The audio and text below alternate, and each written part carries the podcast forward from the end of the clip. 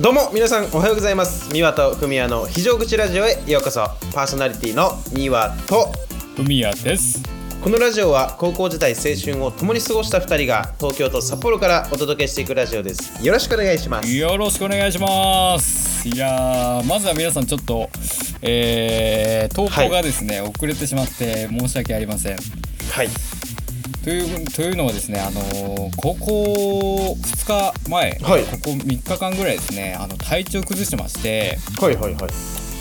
あの、ね、一応、まあ、ちょっと病院行ってないんで診断面かはちょっと確定してないんですけどうん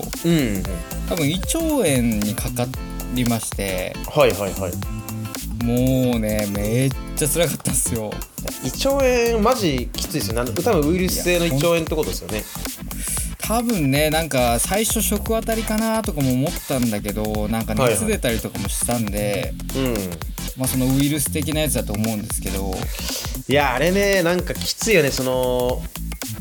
全部さもう水しか出ないレベルまで出させられるじゃん、そうそうそうでなんかデトックスされたかなぐらいちょっと体のなんか悪いもん全部出たような気もするんだけどはいはいは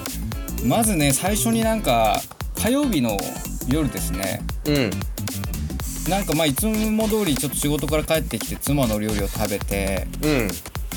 まあ、晩酌ちょっと遅いけどするかと思ってねハイボール飲んでたんですよはいはいはいそしたらなんかねあのーすごい空気がなんか溜まってというか胃に空気がすごい溜まっててはいはいはいなんかゲップしたくても出ないしなんか苦しいなと思ってたんですよねうんそれがまあ深夜1時ぐらいだったんですけどうんなんかそっからねもうずっとその苦しさに苦しめられてなんか1時間おきぐらいにその苦しさで起きてはいはいでまあ3時ぐらいからゲロモード突入したんですよあいやそうねいきなり来るよねあれってねそうそうでまあなんかほんと汚い話になって申し訳ないんですけど初っ端から、はいはいあのゲロ吐いたら次は下からみたいなそうねそうで下出たら次またゲロみたいななんかそれのね繰り返しで本当にね寝れなかったんですよ全然いや多分食べ物がとかじゃないはずだよねあれなんかそのまあ、うん多分食べてるもの火通してるわけじゃないですかそうだねだからやっぱりまあ空気中から何かこう胃腸まで行っちゃうっていうことが、まあ、あるのかなその喉とかからわかんないですけどなんかまあ風邪の多分まあね普通の風邪だったら多分咳とかね鼻水だと思うんですけどそれがまあうおん腹の方までいっちゃうパターンってことだよね、そうだね でなんかもうお腹もさなんかすげえ鋭利ななんか鉛筆みたいなのがもう暴れ回ってるぐらい痛くてさあいやいや痛いのやだね痛いのやだ「わそれいてえ!」とか言ってでなんかやっぱ風邪ひいてるとなんか心も弱ってくるじゃないですかそうだねだからなんか布団の中で一人で「うー助けてくれ!」とかなんかずっとうめきながらさうでもうね体温もなんかすごい下がっちゃってっていうかなんていうのかなおかんがすごくて。んはいはいはいもう寒くて寝れないしでねねもうほんとつらくてまあ2日目はそのまあ排出系のイベントも終わって、うんもうなんか微熱とまあ倦怠感と頭痛ぐらいが残ってねまあそんなこんなでちょっとやられてましてまあ、胃腸炎僕最後にね僕最後に胃腸炎になったのがね、うんいつだったかな1年とか2年ぐらい前だと思うんですけど、うまあ、確か一人暮らしの時になってるわけなんでんうんうんうんなんかすげえきつかったししんどかったしもう寝て出すしかできなかった記憶があります いねやそうそうそうで外も出れないじゃないですかそのいつ出てくるかわかんないからさうんだから本当おむつ欲しいなと思思っちゃうぐらいひどいしさそうですねであのね水飲んでもやっぱすぐ出ちゃうんでやっぱねあの僕マジでこれ皆さんに推したいんですけど、まあ、知ってる方も多いと思うんですけど、うんあの OS1 マジで神なんですよああれマジで一回も飲んだことないですけどあれってやっぱいいんですかいやマジで神の飲料ですよあれはあれは何なんですかその吸収がめちゃくちゃ早いんですかなんかね水だとなんか飲んでも結局出ちゃうじゃないですかうん OS1 はね飲んだらねちゃんとその出したアルカリ性とかなんかそのそういう成分なのかわかんないけどうん体に吸収されて出てこないんですよえー、すごいねそうで胃腸になると結構脱水症状になるじゃないですか出すもん出しちゃうからうんうんでまあその夜中ねずっと苦しんでて、まあ、妻とね娘が寝てるからさやっぱり起こすわけにもいかないじゃないですかうんうんで朝まで こう脱水症状になりながら耐えて朝一でちょっと妻にね「はい頼むから OS1 を少なくとも3本以上 買ってきてくんないかな」って言ってでまあ買ってきてもらってさうんほんとゾンビみたいにさこう買ってきてもらって OS1 もうガブ飲みしたらもうね回復速攻回復ですよもういなやんだろうねあれすげえんすよマジで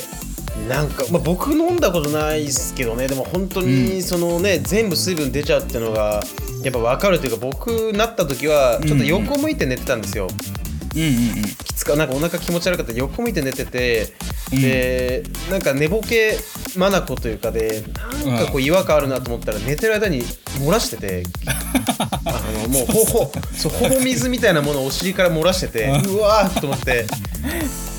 わかるわかるそうそうそうそうそういうことがやっぱあるから OS1 最強なんだね、最強マジでねあのそれこそねね熱中症とかその脱水症状系にはマジで強いと思うんでうんねあのーなんだろう水だと出ちゃうものが OS1 だと全部吸収されるからねこれあのー飲んだことない人とかはぜひちょっと風邪ひいた時とか試してみてほしいですねそうっすねちょっとまた僕が体調崩した時はあのなんかねよくポカリとかさあの、うんアクエリアスとか飲むのがまあ多かったですけどちょっとそういうの飲んでみようかなと思いますね、そうですねいやでもねあのー風邪ガチャランキングみたいのが自分の中であるんですけどはいはい1位はねやっぱね譲れないのがあってうんやっぱ扁桃炎にはかなわないですね。まああれはねシンプル痛いしなんか喉の中にガラス片ぶちまけたみたいに痛みあるよね そうでなんかねここ数年でその最強もうだからリセマラランキング上位のその扁桃炎胃腸炎引いたわけですけどはいやっぱねい胃腸炎も辛いですけど扁桃炎の方がやっぱ辛かったなっていう感じでしたねいやーちょっとねあの、うん今年一発目からねやって るんで健康にちょっと気をつけながらでいきたいですけどねそうですねでまあねそんな僕はちょっと冒頭から入りましたけど、まあ、はい苦はしいい1週間でしたね僕は僕はですね、あのー今週というか789で、ね、同日月3連休だったじゃないですか、そうだねで3連休であるということをね直前まで忘れててね特に別はいはいはにい何かあったわけじゃないんですけど、うんあの土曜日に久しぶりに髪の毛なんかも切ったりしておおいいですね多分2ヶ月半ぶりぐらいだと思うんですけどめっちゃ髪の毛伸びてたのでうんうんうんあの髪の毛を切るとやっぱね、まあ、結構パーマかけて髪の毛うん伸びてたんで、あのーまあなんていうんですか使い勝手が悪かったんです洗うのも結構大変だしああ乾かすのもね、えーそうか大変だしセットもやっぱり結構うまく決まんないしっていうの感じだったんですけど、うんうんうん一回ねパーマ今回かけないで綺麗に切ってもらって整えてもらったら、やっぱねなんか洗うのも楽だしセットも楽だしドライヤーも早いし、うんそれいいなっていうかなんかあれだよね、まあ、パそういうのが続くと次パーマかけたいなってなるんだけどうんなんかパーマ続いてる状態からちょっと一回やめるとさなんか新鮮味を感じるというかさそうそうそうなんかやっぱ波がねあってうんあっちってこっちってやりますけど、今ちょっと、まあ、前かけたパーマが毛先にちょっと残っててワンカールしてるぐらいな感じでちょうどいいですよねこれがあーなるほどいやでも新年一発目の3発気持ちいいですね気持ちよかったですねいやーなんかあのー美容室でさ、あのーうん髪切ってもらうのももちろんいいんだけどさ、うんちょっとやりたいなと思ってるのがあの理容室での顔剃りああはいはいはいはいあの熱ちょ熱ちょしたちょっとあったかい汁顔面に塗ったくってさあの、うんジョリジョリしてもらいたいっすよねまああれはねいいよねなんかちょっと憧れはあるよね、あれねなんか小学生の時とかさ理容室だったからさ、あのありがたみも分からずにネチョネチョやってもらってましたけどうん今この年になってやっぱひげもね濃くなってきたしちょっとやってみてもらいたいですよねたまにそうだね僕もねやっぱ自分でひげ整えてますけど正直ね、なんか常に微妙だと思ってるんでやっぱ誰かに一回やってもらってなんか軌道をね、作ってもらいたいですけどねああその筋彫りみたいななんか筋だけみたいなのを作ってもらってねそうそうそううんそうそんなね感じで、まあ、土曜日は髪切って、うんえー日月はねなんかまあゆっくり過ごして月曜日だったか日曜日にその、えっとね東京に自由が丘っていうエリアがあるんですけどはいはいはいそこになんかちょっと雑貨でも見に行きたいなと思ってフラッと行ってで、そこにねミルクランド北海道ってあのさ北海道だったら CM とかでさミルクランド北海道っあてるねなんか、そうが概念として言ってるじゃん北海道って。あーまあそうだね なんか何なのかは分かんないけどそう確かになんかさ存在はしてるみたいな僕そう北海道住んだ時あれってなんか北海道の人たちは牛乳をこうと共に生きてるみたいなその概念のなんか一つだと思ったんですけど、うんそう自由が丘ってとこ行ったらミルクランド北海道ってお店があってさああだからそれはちゃんとなんていうのかなつながってるお店ってことだよねミルクランドそう北海道の経営してるお店ってことだよねそうそうだから多分ミルクランドうん北海道の概念がそう現実に降りてきた現実店舗があってそこであのねうんいろんな北海道の牛乳の飲み比べとか、まあ、チーズが売ってたりとか、あと、うんあのさ我々にしか多分分かんないと思うんだけどクルルの森ってあるじゃないですか北海道にああハウジャンでワナツのメンそうそうそうそううんそうそうあなんて言ってるか分かんないあの歌あるじゃないですかあそこの はいはいはい商品が置いてあったりとかうんで僕はねそこでソフトクリーム食べてあの北海道のね、えー牧場さんの牛乳で作ったソフトクリーム食べてやっぱねうまいなと思いましたけどねいやーやっぱ北海道の牛乳はねやっぱ全国に誇るやっぱミルミルクブランドですからねそうそうそううーんいやーでもなんかそうやってさ全国各地でやっぱ北海道の食べ物って人気じゃないですかもうねブランドだもんねやっぱね北海道はうね、んなんかイオンとかでもさ、うん北海道フェアとかやると結構ひ人でにぎわってたりとかするじゃないですかうん、嬉しいっすよねなんかねそうだねいやーやっぱ海鮮もうまい肉もうまい牛乳もうまいっていうことでねなんいかやでもそういや一番はねあのごめんなさいねあのあどうぞ一番はねあの香港焼きそばを置けと思うんですけ どねいやいやいやあとね香港焼きそばはねマジで、うんあの馴染みなくてガチで焼き弁の、やっぱそのなんていうんですかねか影のね存在というかそうだねだと思うんで一す生よ表舞台には出てこないね裏社会のやっぱ顔みたいな感じありますけど まあねあの香港焼きそばのキャラクターもなんかそんなさ中国の裏マフィアみたいな空気出てるじゃないですかそうだね表には出てこれないですねやっぱあのキャラクターはねそうそうそうだからちょっとねなんかまあこっちにいながら北海道の食べ物というかをね、まあもちろんね完全に北海道で食べてるわけじゃないんで、なんかまあ一応8割北海道って感じだと思うんですけどいやいやなんでもか懐かしみを感じれるというかねそうすごいね良かったですよこっちで食べれたっていうのはねやっぱ良かったんでまたちょっとねあの、うん暇の時にも行ってみようかなって感じでしたねああでもそっかそのなんか期間限定でやってるお店とかじゃなくてもうずっと普通にやってるお店ってことか、そうそうそうもう店舗として普通にあるのであのあーまあいつでも行けるところ嬉しいねで月曜日ね、うんあのちょっとねどこ行ったかねなんかねすっかり忘れてもうここ何日か忙しくて脳みそ全部溶けてね、うん忘れちゃったん だけど月曜日、うんまあ、外出たらめちゃくちゃ振り袖の人が多くてああそうですよそうあなんだなんだなんだなんだと思ったら成人式があって、いやーそうですよなんかね1月のその3連休我々もうおじさんたちにはさただの3連休としか思えないですけどうん成人式なわけですよそうですよそのね二十歳になったものだけがそです集ようことができるという味わえね。そうなんですということで今週のテーマいきま しょう成人式についてなんですけれども、うんまあ我々もう成人式からまあ10年ぐらい経つわけですけどそうだね、もう立っちゃいましたね、うんガチで立ちましたいねや。本当にねあっという間なんですけどなんかねあのー成人式といえばやっぱ二十歳のイメージありますけど、うん、うん、まあ、冷静にねなんか考えたらというか最近なんか成人の年齢引き下げになったじゃないですか。まあ、18だもんね。そうだから場所によっては18歳で成人式やった場所とか19歳で成人式やった場所とかあるみたいなんですよ。ああ、まあ、そこのズレはね、そのやっぱり改正された数年間はうんまあ出るわけだもんね。そうだからあのーダブる場所が出てくるというかさうん18歳19歳20歳が一斉に成人式をやる場所があったりとかうんでうわそっかってだからなんかもう僕らからしたらさ成人イコール二十歳みたいな感覚だけどそうだねそうで18歳から成人ってでもまだ早くないかってやっぱ思っちゃうっすよねだって18の時なんてまだ我々ほぼほぼ高校生ですからねいやそうそうそうでまあ実際にあの成人のね年齢が18歳に引き下げられたことでうんあのどうなったかというかはい何ができるようになったのかっていうのをちょっとねあの 今更調べてみたんですけどおすごいそうあの、まあ、18歳がね成人になったんですけど、まあ、できるようになったことっていうのが、うん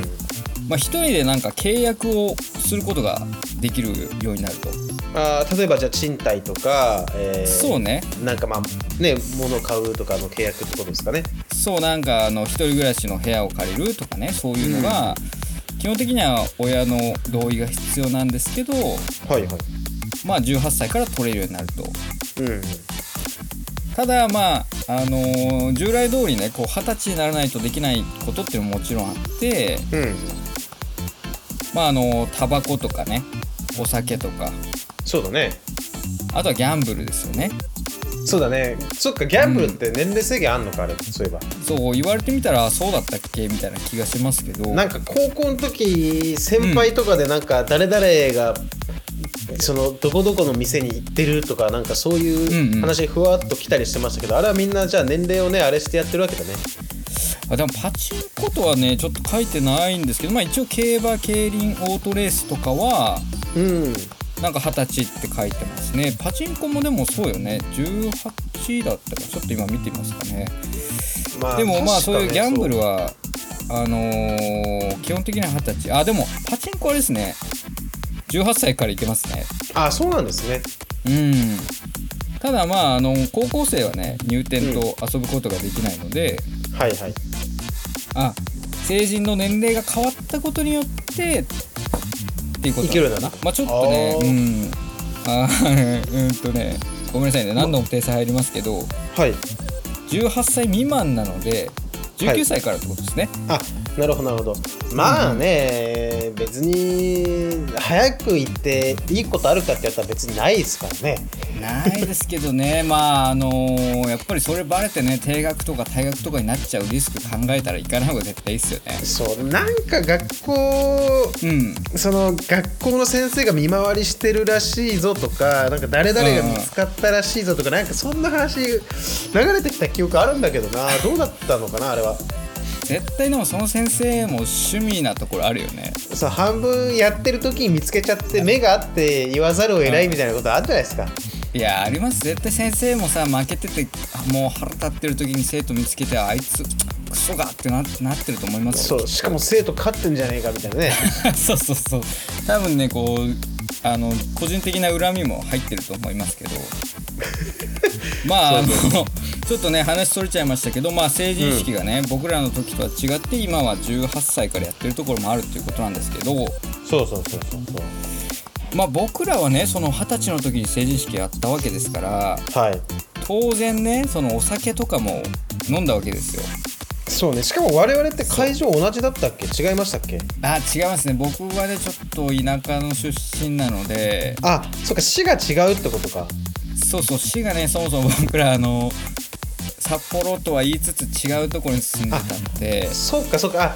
そうだよ。だから我々、まあ、僕のこの、まあいえー、と住んでた方には、えー高校同じで、もともと古谷さんの方が友達歴長かった友人とかもある程度こっちに流れてきてたもんな、そういええーっと高校でっていうこば。そうそうそう。あのとあーまあそうだねそう S 君とかさ、その、うんうんあえっ、と、K 君とか、いろいろとこっちの方に来てましたよ。あそっかそっかうん。あーだからまあなんていうのかな混在してたというかさ市が違う人たち結構仲良かったからうん。いざ思い返してみるとあ出身まあでもび微差だよねなんか微妙な差だよねあんなのねそうそうそうなんか、うこっちはそうだね確か、えっといわゆる清田っていう地域だったんでそのそうだ人ね間たちが集ってたかな、確かんいやそうだよねだからなんかそっちの成人式の方がなんかすごい、なんていうのかな派手というかさ、なんか人多かったよめちゃくちゃ仲そうそうそう仲のいい友達そっちの方が割合多かったからさうんなんかあそっちも行きたいなって言ってねだから2個行ってる人もいましたよ中にはあそれ OK なんだその例えば早い時間はこっちで、その後はこっちでとか行けるんだいやなんかわかんないよその会場の中まで入ったかどうかとかはわかんないけど、うんなんかあの開催日も違ったんですよ確か僕のあ地元あとなるほどねうんそうだから、えー当日は地元行って翌日はちょっとその市外のところにだから許されるかどうかは別としてうん、た確かねうんい入り口で確かハガキをね見せた記憶あるんだよなそのそうだよねなんか招待状みたいなのあるよねああったよねあれねそうそうそうそうそうだからね多分中まで入れないと思うんですけどまあなんかその仲間となんか晴れ着というかねその袴姿とかうんこう決めたスーツ姿でなんか写真撮りに行ったりとかいう友人もいたと思いますねいや懐かしいなんか僕うがね、もう全然雪がやっぱあったので、うんうんえっとねえーっと僕の友人な誰だ何人かだったか1人だったか忘れましたけど僕の友人と一緒に母さんの車でその現地まで行きましてはいはいはい確かね、えーと現地集合だったからちょっと覚えてないですね、まあ、車 で母さんの車で行ったのは覚えてるんだけど行ってうんうんうんでまあういういってさみんなで集っていくじゃないですかそうだねそうで、まあ、高校の時の友人ももちろん出会ったあの会うんですけど結局うんなんかその地元の小学校中学校同じ連中の塊がやっぱできたんでああまあそっかそうその日はその塊で行ってななんだ何したんだったかななんか記念品にもえっとまんじゅうかなんかもらって、うんうんうんえーそのこの町のなんか歴史みたいのが刻まれたなんかね下敷きみたいなのしかねもらった記憶があるんだよねおーはいはいはいはいそう謎の記念品もらってであれは誰だか忘れましたけどなんかそのえお偉いさんのトークをこう聞かされてああ祝辞みたいなねそうそうっていうのがね、うんありましたねいやそうだよねなんか市長みたいな、まあ、うん感じの、なんか人のちょっとお話聞いてなんか、うん新成人の中から男女で確か1名ずつぐらい選ばれた人かなんか喋ってうんみたいな感じだったかななんか式自体は確か1時間とかそれぐらいで終わったような気がしますね僕のとこは。そうだねとにかくその後はみんなで喋って写真撮ってっていう感じでそうそうそうそうまあなんかね慣れないスーツそのまあ早く社会人になってる人とかはあれかもわからないですけど基本まあね、うん学生の人とかが多かったんでそそうだねなんか慣れないスーツを着てちょっとなんかさ髪の毛とかもモリモリでいってっからホストみたいな、ね、空気のやつそうだがね多くてさ、うんうんうんでなんか女の子とかもね久々に見るような人たちがなんか派手な格好してたりとか顔してたりとかしてさうわー元気だったんだなとか思いながらさ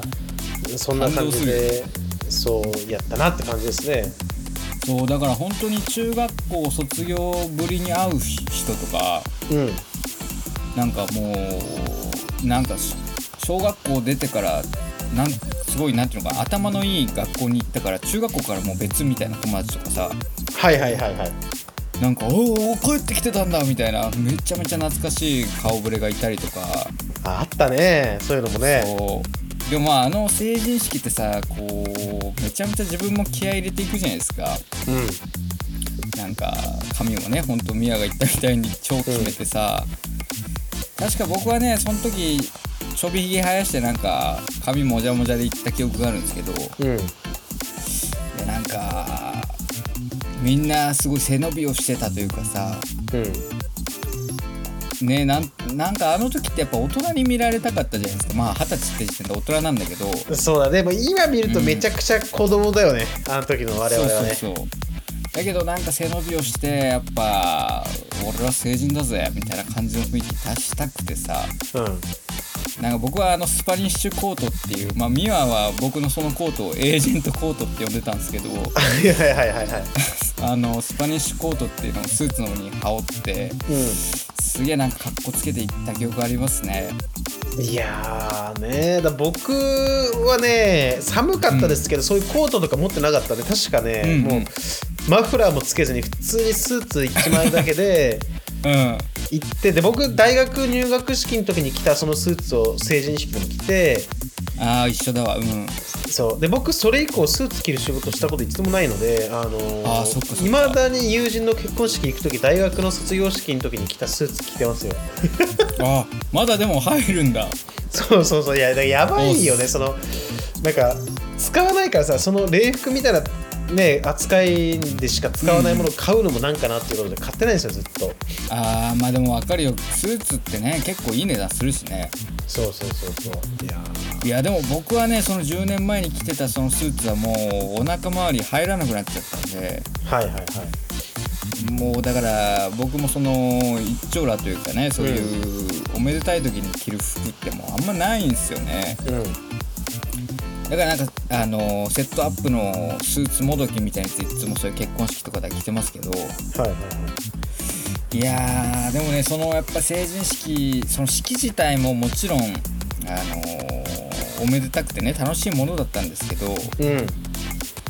一番やっぱ二次会じゃないですか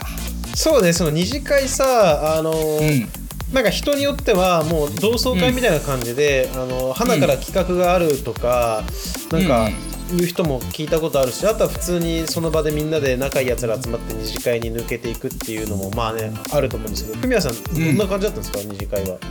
僕はですねあのー卒業した中学校の同窓会がもうあらかじめ企画されてましてああそういう感じだったんだそうそうでまあどういう感じでその出席取ってたかは覚えてないですけど、うんまあなんか確かクラスのなんていうのかな、まあ、リーダーみたいな人が確か出席取ってうんでススキノのねまあ店舗を確かその時間帯貸し切りにしてね何人ぐらい集まったのかな、まあほんとね100人ぐらいは集まったんじゃないかないやーなるほどねあのうん僕の時ねなかったはずなんだよねそれそのなんか話聞いたらそういうことしてる人も、そのまあ、地元違う人とかでそういうことしてるって人結構多いんで、なんか、うんうん記憶ないだけでしたのかなってちょっと思うんですけどでもねそんなことなかったと思うんだよな、確かもしかして実は開催されてたとかはないですか、うん、いやいやいやそれやめてほしいな呼ばれてないですねでも確かねいや仲良かったやつらとその後すぐ移動してなんかね飲みに行ったりしてなんか記憶残ってるのは最後カラオケだった記憶はあるのよあーでもね逆に僕その2次会以降の記憶はないんですけどはいあえー、100人規模でしょこっち確か78人だって集まってたの本当にじゃあ仲のいいメンバーで成人を祝ったって感じだったのかななのかないやそれかもしかしたらめちゃくちゃ僕だけ呼ばれてないっていうのにどっかで気づい てその、ん絶望で記憶を消去してる可能性あります けどなるほどね 自分でね改ざんしてる可能性があると一応でもなんだろうねいやいやーであのー前回のラジオの終わり際に話しましたけどはいはいはい僕はね今のこの嫁さんとのこの出会いというかきっかけはね、その成人式だったわけですよそうだよねそう二次会でねそのまあ中学の時ねもちろん面識あったんですけど、まあそんなにねこう交流がなかった妻をこう成人式の時に見かけてうんこれもう一目惚れなわけですよはいはいはいいやいいっすねだもうそっかもうじゃあ惚れてから10年近く経つんだそうそうそうだからもうじゅだから成人式の翌月にあのーお付き合いを始めたのであ長いねキャリアそうだからもう10年ぐらいですねお付き合いを始めてからはいいねなんかすごいねだからねあの、まあ、時間の経過も恐ろしいですけどうんやっぱ成人式って聞くとなんかその思い出が蘇るというかねうんいやなんかねすごいもうアタックした記憶がありますよねお酒の力を借りていやいいじゃないですかそういうね思い出がうんフミヤさんはあるということなんですけど、僕本当になんか二次会と か記憶薄いんだよななんかあったのかなゆなんかこう実は嫌われてたっていうことに気づいたとかさ わかんないけどさ、うんまあ、ないと思うんですけどいやそんーでなものきっとなんかその当時使ってたスマホを見返したら写真とか出てくると思いますけどいやー僕ねうんお恥ずかしながら二十歳の時確かまだガラケーだったんですよあそっかそう僕なんかえどうだったかないやいやスマホだと思うよきっと あれかえっ、とエクスペリア使ってたのかなそう多分ねアンドロイド時代だと思うミアあミアのそっかそっかそうでももうそんなね、残ってないからわかんないんだよねあーそっかいやーでもねまあ確かにあの当時使ってた携帯って僕も iPhone4S とかだったと思うんでうんもう充電器とかもいにしえのアイテムなんですよねあのワイド型のコネクターみたいなやつああではい懐かしい懐かしいそうそうだからね多分写真あると思うんですけど見返すのちょっと億劫だなっていう感じでねね出てくるかなだって成人式ねなんかうんまあ懐かしさとあやっと自分が大人として社会に、まあ、一応むまあ、認められるっていうのはあれですけど大人としてなんか存在できるんだっていうふうに感じた、まあ、瞬間だったなっていうのはまあ未だに覚えてますけどね。そうだねまあでもあれをきっかけになんか自分の中でその明確に大人になるわけじゃないじゃないですかうん、だからまあなんか気持ち的にはね大人になったなと思いましたけど実際まだ僕はその時専門学校2年生だったはずなんでうんまだ学生は1年続くわけですしうんなんかねあんまりこう大きく変わったっていうことはなかったんですよね自分の中でまあそうだねまあうんなんか本当年齢としてそういう区切りになったってだけですけどねそうそうそうでもやっぱねあの僕も友達のお家にお家で待ち合わせしてうんその友達の母ちゃんにみんな乗せて送ってもらったんですけどはいはいはまあその友達の母ちゃんもね昔からお付き合いのあるお母ちゃんだったんでいうんうんなんかみんなのこう大人になった姿というかさを見てなんか感動ししてたんですよねああちょっとうるうるくるぐらいにしてそうそうでなんかその当時はね僕らも俺らが主役だからよみたいな感じで 調子乗ってましたけどはいはい今思い返すとねなんかありがたいなとそういうね友達のお母ちゃんとかみんなに支えられて大人になったんだなっていうのを今だ今だから思いますよね。そうですよだからね次は、まあ、我々がねまあ文也さんもお子さんもいらっしゃるんでねあのーもう我々はね次はその親側の方にね、まあ、行く年齢になってきましたので、そうですね本当に自僕もね覚ないですけどねまあ、僕まだね全然子供いないんであの まだキッズな気持ちなんでちょっとね早く大人になれるように頑張りたいなと思いますよいやいやでもまあ子供がいたからといって僕もねまだまだ子供でいつまでもうんこ漏らしたりしてますからそこはあの気負わないでくださいよ。いやーちょっと頑張りたいと思いましてまあねいやそんな感じのね、えー成人式の思い出ということでまたねなんかね思い出すことがあればちょっといずれ小出しにしたいなと思いますよ、そうですねあのミワのその封印された成人式の記憶をいつか解き放ってほしいなと思いますけどどっかにね例えばあそのやっとね体育館とかその、うん会場だったとこに行ったらふっとねフラッシュバックしてピカピカピカピカって戻ってくる可能性あるんで ちょっとね今度地元行った時は探しに行こうと思いますあぜひちょっとそのルーツをたどる旅をしましょうよはいはいというわけでじゃあまあ今日はねこんなところで成人式の思い出についてお話ししましたけどはいえー、まあ1月入ってもう半ばですからそうだね早いよねうんあっという間にねまた1年が過ぎ去ろうとしてるわけですけどうえーまあ僕もねちょっと風邪ひいちゃいましたけど皆さんもね体調管理気をつけていただいてんはいあとはやっぱコロナですねコロナもまたなんか中国からまた流行ってきそうな雰囲気ありますからそうだね人いっぱい来るからねうん気をつけて過ごしていきましょうはいはいということでじゃあ今日も最後まで聞いていただきありがとうございました、えー明日からまた1週間頑張りましょう皆様にとっていい1週間になりますようにお送りいたしましたのは美和と海谷でしたそれでは皆様いってらっしゃいまたねまた来週